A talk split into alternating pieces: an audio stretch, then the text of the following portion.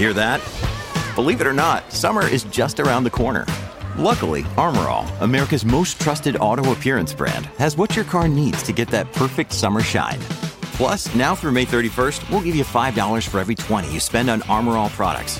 That means car wash pods, protectant, tire shine, you name it. Find out how to get your $5 rebate at armorall.com. Armor All, less work, more clean. Terms apply. Hello, everybody. This is Marshall Poe. I'm the editor of the New Books Network. NBN listeners like to read books and buy them. So we thought we'd tell you that right now, our friends at Princeton University Press are having a remarkable site wide sale. You can get 50% off books, including ebooks and audiobooks, with the code 50, F I F T Y, at checkout until May 31. You can save some real money on Princeton University Press books. I encourage you to go there and check it out. Welcome to the New Books Network. Hi, everyone. Welcome to New Books in Sociology, a podcast channel of the New Books Network. I'm your host, Rituparna, and today I'm going to be in conversation with Romit Chowdhury. Uh, Romit is a senior lecturer in sociology at Erasmus University College. He's an urban sociologist interested in public transport, masculinities, conviviality, and everyday life in cities. His monograph, City of Men, Masculinities and Everyday Morality on Public Transport, is an ethnography of the laboring lives of public transport workers in Kolkata and their interactions with commuters and traffic police. A section from this book jointly received the award for the best article published in the journal Urban Studies in 2021. His earlier research explored the social life of crowds in busy transport hubs in Tokyo and masculinities in the context of men's rights movements, feminist methodology, sexual violence, and caregiving. He is co-editor of the volume Men and Feminism in India, published by Routledge in 2020. Romit has an interdisciplinary training in literature, cultural studies, and the social sciences. He received his PhD in sociology from the National University of Singapore. In today's conversation, we are going to discuss his recently published book, City of Men Masculinities and Everyday Morality on Public Transport, that has been published by Routledge, uh, sorry, Rutgers University Press in 2023. Uh, thank you so much, Romit, for joining the conversation with me on New Books Network, and I welcome you to this podcast. Thank you so very much, Rituparna. It's great to be speaking with you. Right. So let me begin by asking you your main motivation behind writing this book. I mean, what is the reason behind writing a book on men? Right. So, uh, I mean, I began conceptualizing this project, uh, uh, I think it was 2013, uh, when I was thinking of uh, doing a PhD uh, in sociology, in social anthropology, urban studies broadly. And by that time, I think I'd already done about five years of research on questions of masculinity in India. I'd done a project on sociability and leisure practices of men uh, in urban uh, in urban uh, West Bengal, and I'd also done a project on men's rights movements, anti-feminist men's rights movement in India, and I was very keen to continue my work and research interest in masculinity. But I also was thinking of how I could tie it with my other interest, and that is city life, and especially public transport, uh, which has personally played a big role in how I experience uh, cities. Um, and I was trying to familiarize myself with the feminist urban studies literature, and of course, we know from that uh, very rich body of scholarship that uh, cities are for the most part made by men for men. They are deeply patriarchal spaces. They are male spaces. And i was interested to build on this insight build on this vast body of scholarship by centering men's lives in the city and really thinking about what a focus on practices of masculinity can tell us about how cities become these male spaces that we know them to be. Uh, so and i think the focus on public transport which i eventually ended up pursuing that has to do with a couple couple of uh, reasons. Uh, one is that, uh, as you know, from at least December 2012, uh, there's been a lot of public discussion on violence against women, especially in moving vehicles, so buses, taxis, uh, uh, so metro, so on and so forth. And also ideologically, while women are routinely tied to stasis, to dwelling, masculinity is ordinarily associated with mobility, with being footloose. And I wanted to explore some of this dynamic in my research. So that's how I came to conceptualize this project. All right, very interesting. So could you uh, talk a little bit about your field and the methods that you have used? How did you choose your target group? Yeah, so this project is entirely based in in Calcutta, uh, and I do and I did uh, interviews and uh, ethnography uh, in spaces of commuting, specifically the auto rickshaw, the taxi, and I looked at their interactions among each other and also with commuters and with traffic police.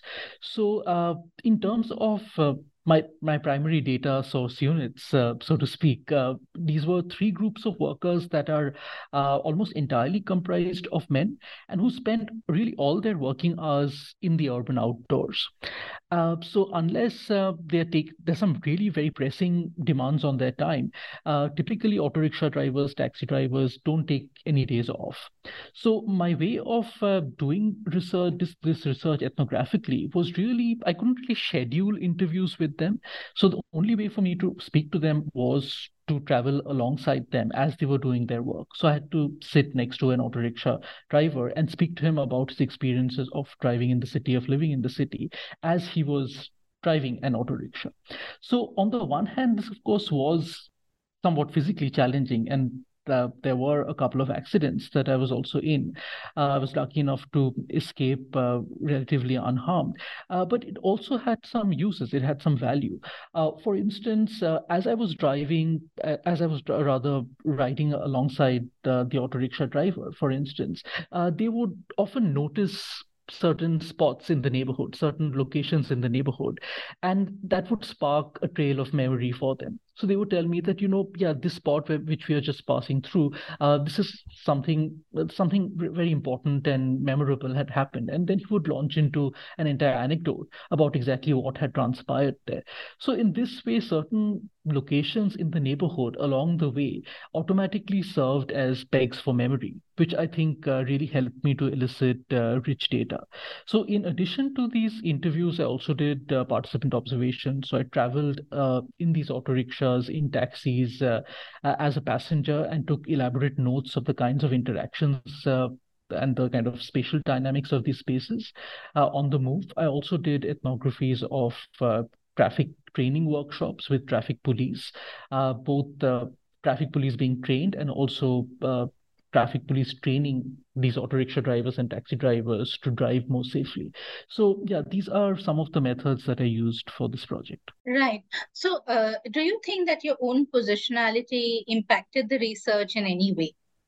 Uh, well, certainly. And I think um, in response to your previous question, I would also add, uh, Rituparna, that I was uh, also quite influenced by uh, literary studies in the way in which I did ethnography, uh, particularly this uh, idea of surface reading, uh, which certain literary scholars have been trying to uh, have been writing on, where they are they are inviting us to look at the surface of things as they are, rather than trying to pry it open for a kind of uh, interior that is hidden from view. And I and this is something that I found very inspiring while trying to do open ethnography, because it seemed to me that many of these spaces of flows in the city especially spaces of commuting mobility, these are really ever only available to us as urban ethnographers in the form of fragments. Uh, so you will hear snippets of conversations, half sentences uh, that you can't fully follow given the nature of urban interactions in cities. So uh, this whole idea of surface reading is something that I really uh, try to follow while doing ethnography rather than aim for some kind of you know holistic depth as it were uh, but in terms of positionality most certainly uh, the fact that uh, i'm a cisgender male uh, i definitely had uh, relatively easier access to many of these urban sites, which um, I think a woman or a gender non-conforming researcher would quite would very much struggle to enter. So sites like a roadside tea stall, um, say uh, where a lot of these auto rickshaw drivers, taxi drivers would hang out. Um, say taxi drivers sitting together and playing uh, playing cards. Uh, these are spaces that I would say I had relatively easy access to simply because uh, you know I, am a cisgender male, um, and also things like um, stories about these drivers' sexual lives, a lot of body sexual humor. These are narratives that I was able to access, I think, precisely because of my positionality uh, as a cisgender male. But then again, uh, as a middle class person, I also share a lot of the animosity that a lot of urban middle classes have towards working class communities in the city. So on the one on the one hand, while me being a cisgender male gave me access to this group of uh, workers, my class position positionality meant that I also had to be very alert and cautious about some of my assumptions assumptions uh, vis-a-vis the people that I was speaking with. So yes, I think this is how I would reflect on my positionality. Again, very interesting. Um, so, of course, you know there have been previous works on uh, public spaces and the relationship with gender. But from your own work, if you could talk about the relationship between the cities as public spaces and how they become gendered, you know, using a few examples. Yes. Um, so, as I said before, um, definitely I've been very, very inspired by the very vast and rich uh, literature on in urban studies, uh, in feminist urban studies uh, in particular, and also masculinity studies. And I try to bring these two bodies of scholarship in, into conversation uh, in this book. And I would say that a very important uh, insight that uh, that has come out of feminist urban studies is that women's fear fear of violence, uh, sexual violence, and physical violence uh, often manifests itself in spatial terms. So, uh, feminists have really shown us how the city is produced as a male space through violence, but also through exclusions to ac- exclusions of access uh, to a number of urban resources. Um, and i am really trying to build on that uh, body of scholarship here in this book by focusing on cooperation. So, what I'm trying to say in this book, uh, and certainly men's lives in this city gave me a lot of material to cultivate this argument that the city is able to produce itself as a male space, uh, not only through violence and exclusion, but also through very everyday, seemingly innocuous gestures of cooperation between men, but also across genders. And uh, the, the book is full of these moments of cooperation and conviviality uh, through which the city scripts itself as a male space. So, uh, and I think uh, another question that um, I try to address in this book, which has vexed uh, feminist urban scholars uh, uh, for for many years, is why is it that cities don't change to become more gender progressive? Why is it that even though they, they change, uh, the city finds ways of scripting itself as male, as patriarchal across these changes? Uh, why is that the case? Uh, and I think my answer to that question, which of course is a necessarily a partial one, is the role of everyday morality uh, that everyday morality plays a very strong structuring influence on men's lives in the city. And it also ties them to certain traditional roles that then end up producing public spaces of the city, uh, different open spaces, as uh, inhospitable to women. So uh, I think the book uh, provides many such ethnographic instances where uh, we come to see this kind of cooperative gestures producing the city in patriarchal ways. Right. So, uh, again, what would be some interactional dynamics that take place between the different groups of men in the city streets and how do they shape these cities? Right. Uh, I think, you know, one example, and again, following off from your uh, previous question, uh, one example that I can think of uh, on the question of morality and the scripting of the city as uh, as patriarchal space is how uh, the body of these public uh, of these public vehicles, say the auto rickshaw or the taxi, how the body of these vehicles are routinely interpellated uh, through moral terms. So uh, the the auto rickshaw or the taxi is often seen as a sacred space, uh, which then prohibits certain kinds of activities from taking place in them. Uh, and the sacrality of these public vehicles has to do with uh, the fact that it's because of these vehicles that these men are able to provide uh, for their families. So the vehicle is sacred because the provider role itself is a very noble task. And again, you can see how the role uh, the role that morality plays in structuring the city as a patriarchal space. But this also plays out in uh, in very interesting ways, and it creates certain kinds of interactional dynamics uh, between different groups of uh, men in the city. And uh, so, for instance, uh, one one way in which uh, these interactions happen has to do with the different territories of auto rickshaws and taxis in Calcutta. So, something that is perhaps a bit distinctive about auto rickshaws in Calcutta is that, unlike in the other so called tier one uh, cities of, of India, uh, in, in Calcutta, the auto rickshaw plies on a very designated on a designated route. So they don't have access to the city at large but they have a fixed route that they ply back and forth on. And the taxi, of course, has access to the, the city at large. And another key difference is that auto rickshaws are prime uh, auto rickshaw drivers are primarily so-called local men uh, they are bengali men whereas uh, the taxi driver is largely a migrant from rural bihar. So these different identities play out in quite compelling ways uh, in how how these different groups of transport workers interact with one another. So for instance uh, taxi drivers often feel very vulnerable to the social power of auto rickshaw drivers. So, for instance, precisely because auto rickshaw drivers move in a herd, as it were, they move in a group uh, on designated paths, they have a certain kind of group power that the, ta- the solitary taxi driver does not have. So there were many stories of taxi drivers being beaten up by a group of auto rickshaw drivers, and the taxi driver felt that he couldn't do anything to really protect himself um, because he's alone. Uh, a, he's a migrant, and B, his the nature of his work is solitary. It's uh, he travels to different parts of the city that he may not even be familiar with, whereas the auto rickshaw plies on a very familiar trajectory. So this creates interesting dynamics of power between these two groups of working class men in the city. Uh, you also have uh, I also uh, realized that uh, the neighborhood functions as a particular kind of resource uh, for these uh, working class men, particularly for auto rickshaw drivers. So, for instance, a lot of these auto rickshaw drivers that I spoke to, they grew up, uh, they, they drive the auto rickshaw in neighborhoods that they grew up in.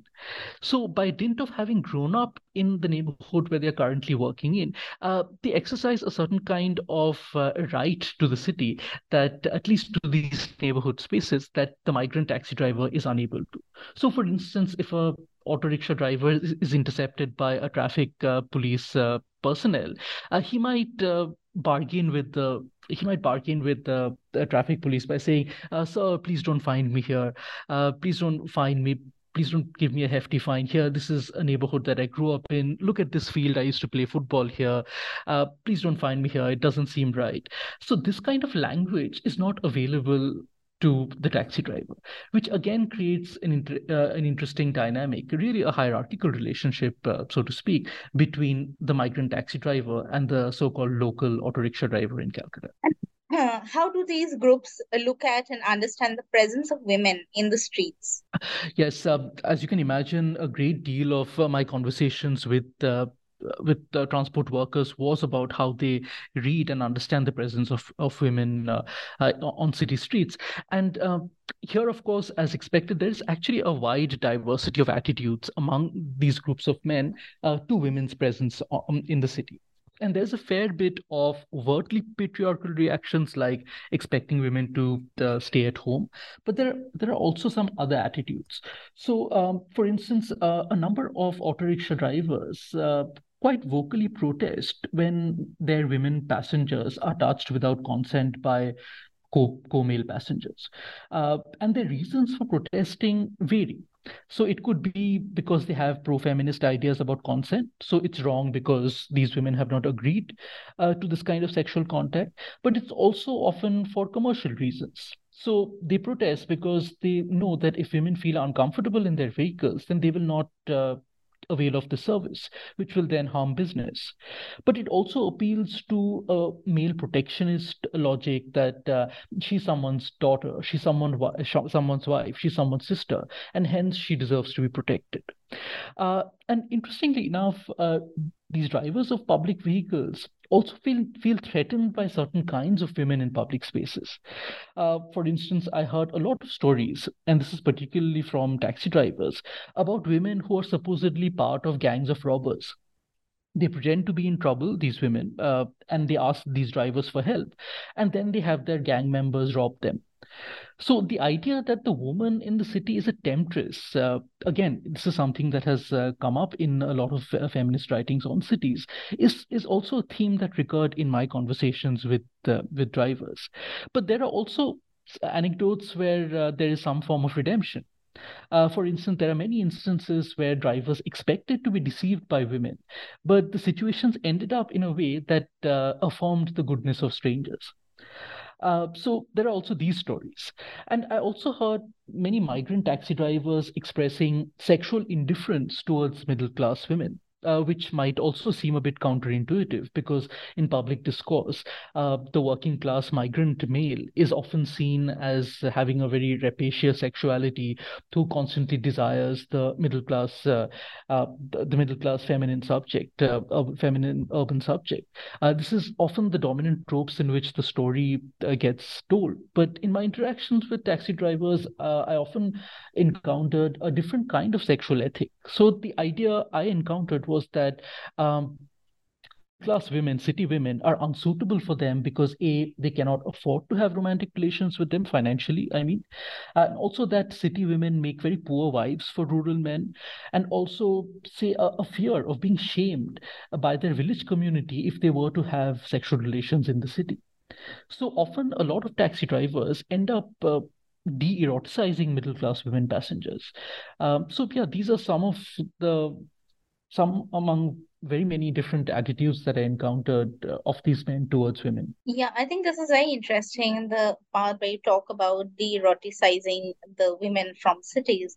So, uh, of course, there has been the entry of app-based transport cabs now, and a lot of women and men use them. So, do you think you know that has changed the existing scenario?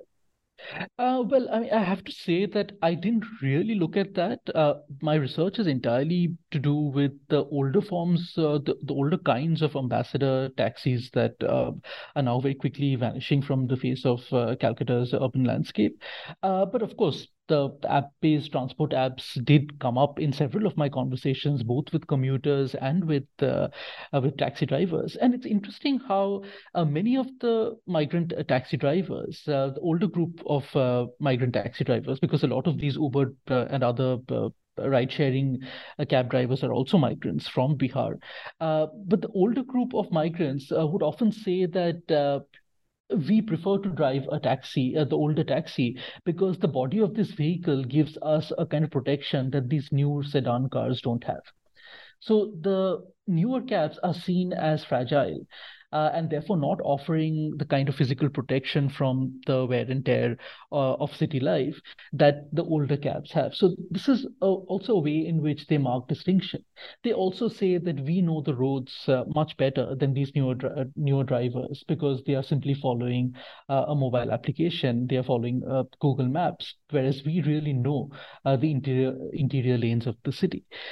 so these are some of the ways in which they mark distinction vis-a-vis some of these uh, newer uh, these newer ride-sharing uh, cab drivers. But I'm also curious, uh, Rituparna, if I may ask, I mean, does any of this resonate with your experience of using public transport in Indian cities?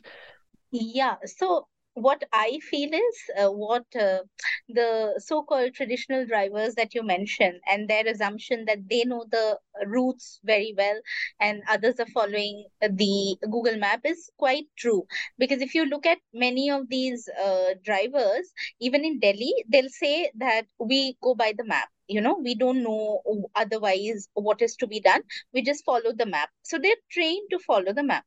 But i've also seen that a lot of women are particularly more confident or rather uh, more easy with using app based taxis in the night because they feel that there is some accountability of the company let's say the uber or ola which will give them some protection because there is a safety button that you can press on your phone or the map that you can follow so I have heard women talk about safety in terms of technology, that they trust the map or they trust that the, this company is going to come to their rescue. So it's an interesting mm-hmm. kind of you know dynamic uh, to be found when we think about using cabs that are run through you know these apps. I see. Yeah.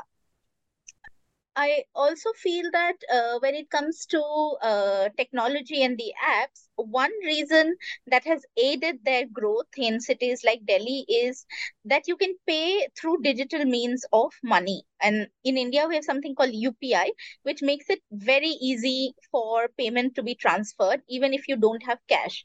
Whereas, you know, uh, taxis that are not run by apps, they generally ask for cash. So I also feel that this digital mode of payment has facilitated the entry of these app based cabs in cities like Delhi. I see.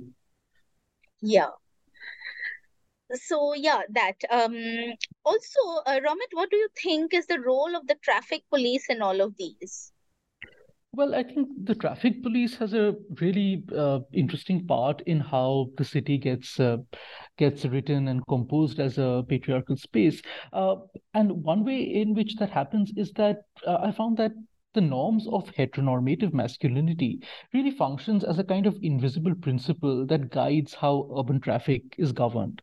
Uh, so, to give you an example, uh, while I was doing um, ethnography uh, one afternoon, uh, I was traveling uh, in an auto rickshaw, and and as you know, in in Calcutta, the auto rickshaw is a, is a shared form of transport, uh, um, and this particular vehicle was just waiting at a major at a major thoroughfare, waiting for other passengers to to come through uh, when he, this vehicle was intercepted by traffic police uh, personnel. And um, they started talking to each other and the traffic police uh, uh, the the sergeant told him that you should not be waiting here. This is not a spot for you to wait uh, so i have to find you. And uh, they clearly had some kind of a they had prior contact so they, they knew each other somewhat. So the auto rickshaw driver started kind of bargaining with him, saying that, um, "Sir, uh, please don't find me today. I have promised my wife to take her to watch a film, and you're a married person yourself, so you know how difficult it is if you make a promise to your wife and then you don't keep the, then you don't keep the promise. Uh, why do you do you want me to?" go through that experience uh, and the traffic uh, police also started laughing and he's like okay fine and he knew his first name and he said that okay fine uh, just don't do this anymore and we carried on. So you see how certain the heteronormative norms of masculinity uh, really have a structuring uh, impact on how traffic is governed in the city. And there were many such instances that I encountered while doing ethnography, while interviewing these people.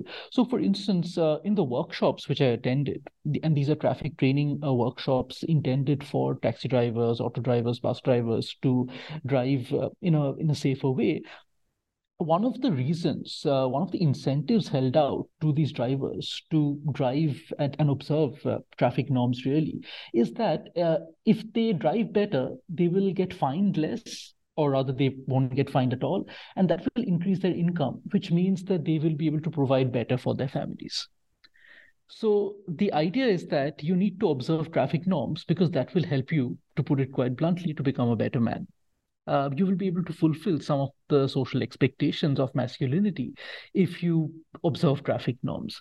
So these are some examples uh, that I can think of uh, that that are definitely there in the book that show you what what masculinity has to do with uh, with traffic policing. Uh, often, traffic police will tell, say, auto rickshaw drivers that say if they overhear them behaving rudely with passengers or say using abusive language. I've in one of my uh, participant observation uh, exercises i i heard um, a traffic police uh, policeman telling an auto rickshaw driver that you're using such filthy language. What would your daughter say if he if she heard you uh, speak in this way? Uh, so again you see certain tropes, norms of ideal idealized fatherhood, uh, impacting interactions between traffic police uh, and transport workers in the city. Right. So, do you also see the story of transport mobility as one, uh, which throws some sort of light on how the relationship between class and gender plays out? Oh, absolutely. I think class and gender, especially masculinity, uh, masculinity, come together in very telling ways uh, in the context of urban commuting. Uh, the auto rickshaw, I mean, for example, is a privately owned uh, vehicle, but it serves a public function.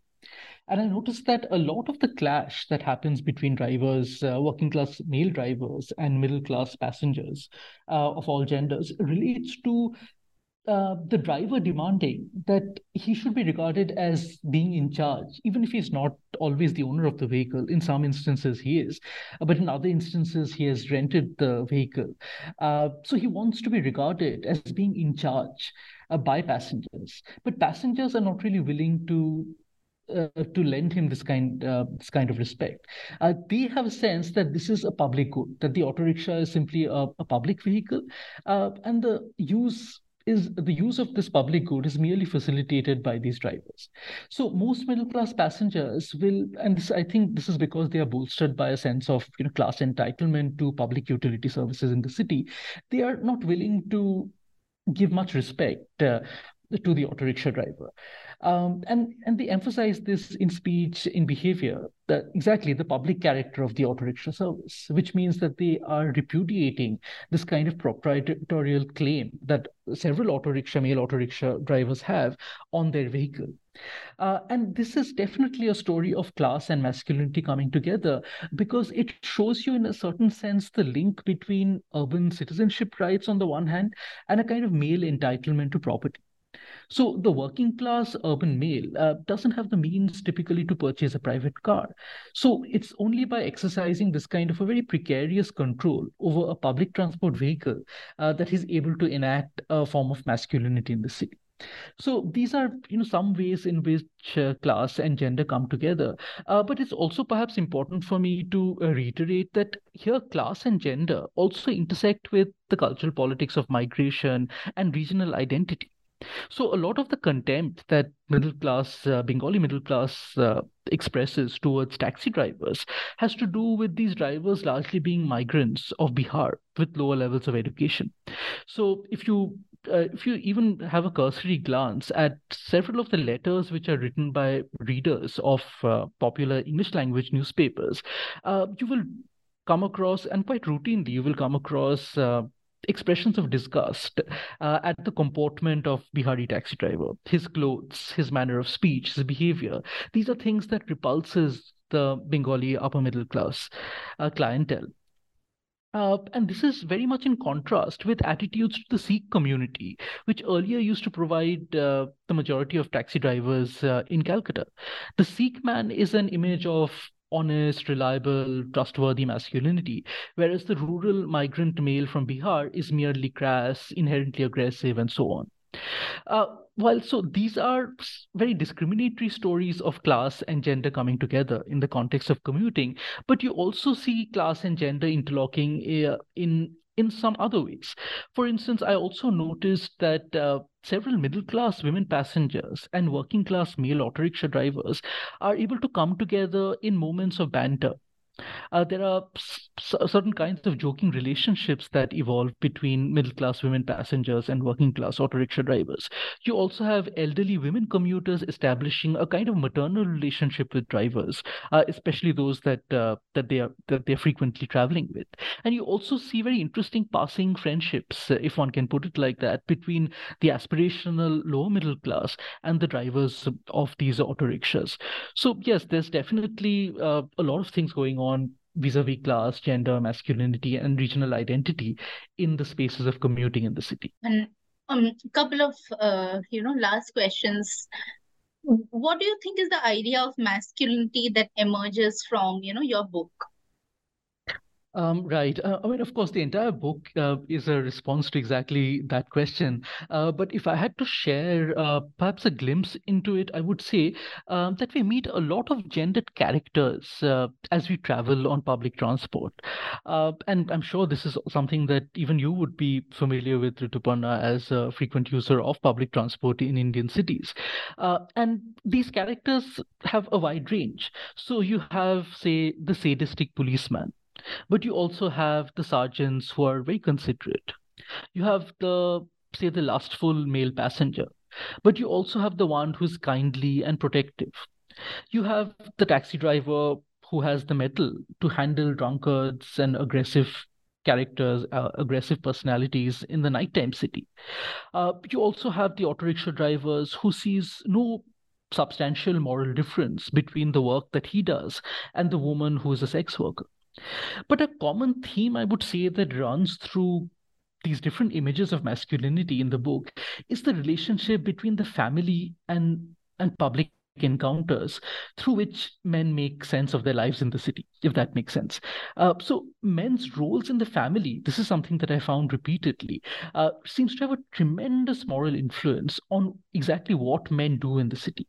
So, familial roles such as fatherhood, uh, being a husband, being a son, being a brother, these are things that these are roles that have a really abiding impact on men's interactions uh, in the urban outdoors and also how they read the presence of women in, in city spaces. So, yeah, these are yeah, some images of masculinity and, and several more that you will find in the book. Very interesting response, I must say. Uh, lastly, Romit, could you also comment on how your book throws light on the relationship between the city and urban infrastructures? Uh, right. So, I mean, I think uh, the book definitely tries to uh, come up with uh, it tries to explore, let's put it that way, uh, the relationship between inf- urban infrastructure and cultures of masculinity. Uh, and here it's important to uh, draw a distinction that urban scholars have uh, have uh, drawn our attention to between physical infrastructures and social infrastructure.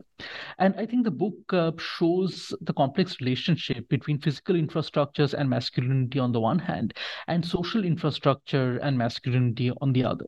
And I would say that to a very large extent, physical infrastructures of the city, especially new physical infrastructures uh, uh, in post-liberalized uh, urban India, such as flyovers, uh, uh, you know, bridges, uh, properly paved roads, street lights, so on and so forth. These are largely seen as emblems of uh, it's really as symbols of how much the city has not really changed for the for working class men. Uh, so repeatedly, and this is something that I was initially quite struck with, that repeatedly uh, auto rickshaw drivers, taxi drivers would tell me that sure, the city has changed a lot. The face of the city, the surfaces of the city has changed a great deal, uh, but nothing much has really changed in my life. Uh, my father used to struggle to provide for his family uh, and so do I. So nothing much has really changed for me, uh, even though the city has become more expensive, even though the face of the city has changed, it has become more attractive. Uh, it has become aesthetically perhaps more attractive, but my life in the city has not really changed. And, and here again, it tells you uh, it tells you a great deal about the relationship between masculinity and urban infrastructure when you realize that men are reading infrastructures through the trope of the breadwinner role that their lives in the city is really being read and interpreted through their lives uh, as family members, especially as providers. Uh, and this again shows you the structuring influence of masculinity on how men make a sense of their lives in the city. But there's also a story to be told of social infrastructure and masculinity. So if we think of uh, infrastructure not simply in physical terms, but also as social relationships uh, that um, that play out in, in city spaces, then you realize that a lot of the of uh, a lot of the social infrastructure that is generated by these circuits of public transport have a certain kind of relationship with masculinity. So, for instance, a lot of auto rickshaw drivers will say, will go into impromptu races with one another. So, yes, I mean, uh, practically speaking, this definitely compromises the safety, uh, both of of the safety of the drivers and the safety of passengers. But this is also to be read as a form of play, uh, that that men are able to perform in city spaces and we know that historically uh, men have a certain relationship to leisure in public spaces uh, uh, men, even working class men, have been able to use certain street corners, certain neighborhood spaces as places of leisure and sociability and, and, and sport. So this kind of impromptu racing competition that that breaks out between auto rickshaw drivers uh, is really a way in which the working class male uh, is trying to enact or uh, sort of exert a kind of right to the city.